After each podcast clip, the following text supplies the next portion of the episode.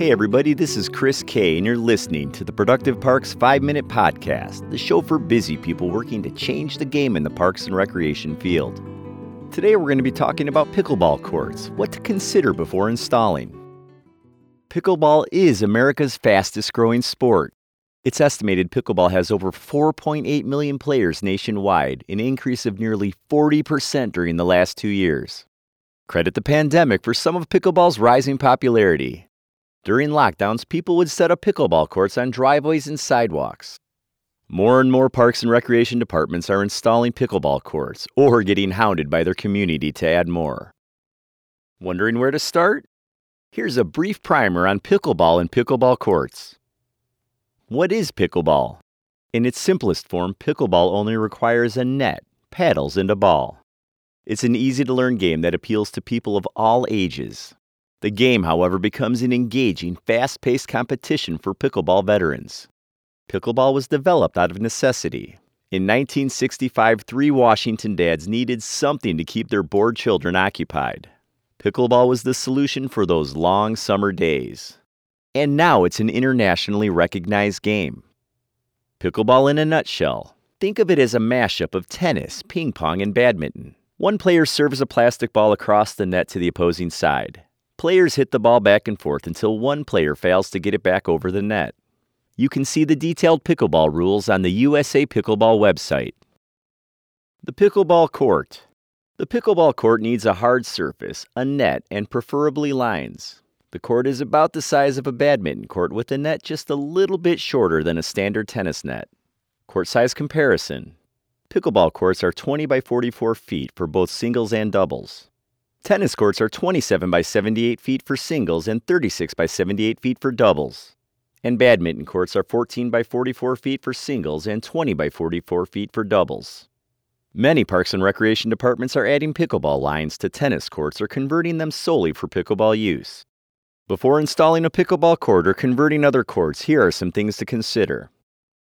Space needed for a pickleball court.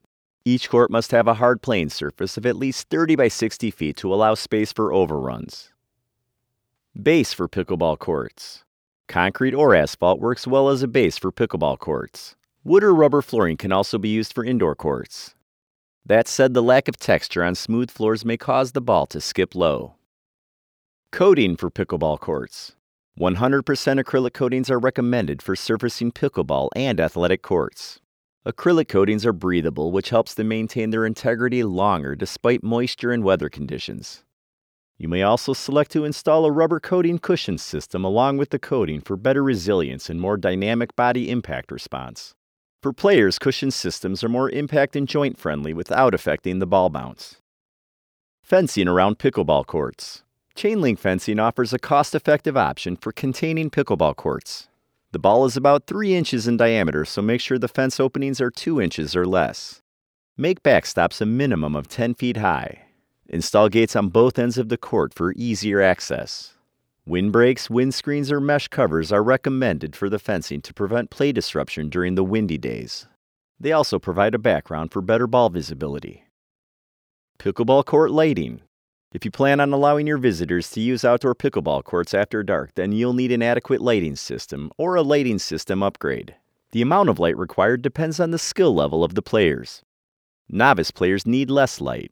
At higher skill levels, the play is faster and more intense. More light is required to keep track of the ball. Noise reduction. Nearby neighbors may complain about the sounds of people gathering and a bunch of plastic balls hitting wooden or composite paddles. An outdoor acoustical barrier may reduce noise by up to 50%. Sound reducing materials can be secured to a chain link fence, wooden shadow box fence, or fencing frame as standalone material. Other amenities. Depending on where you plan to place your pickleball course, you may choose to add other amenities for visitors' comfort and convenience. Such amenities include court benches, shade shelters, water fountains, concessions, gear maintenance storage, access to electricity, seating for spectators, portable or permanent restroom facilities.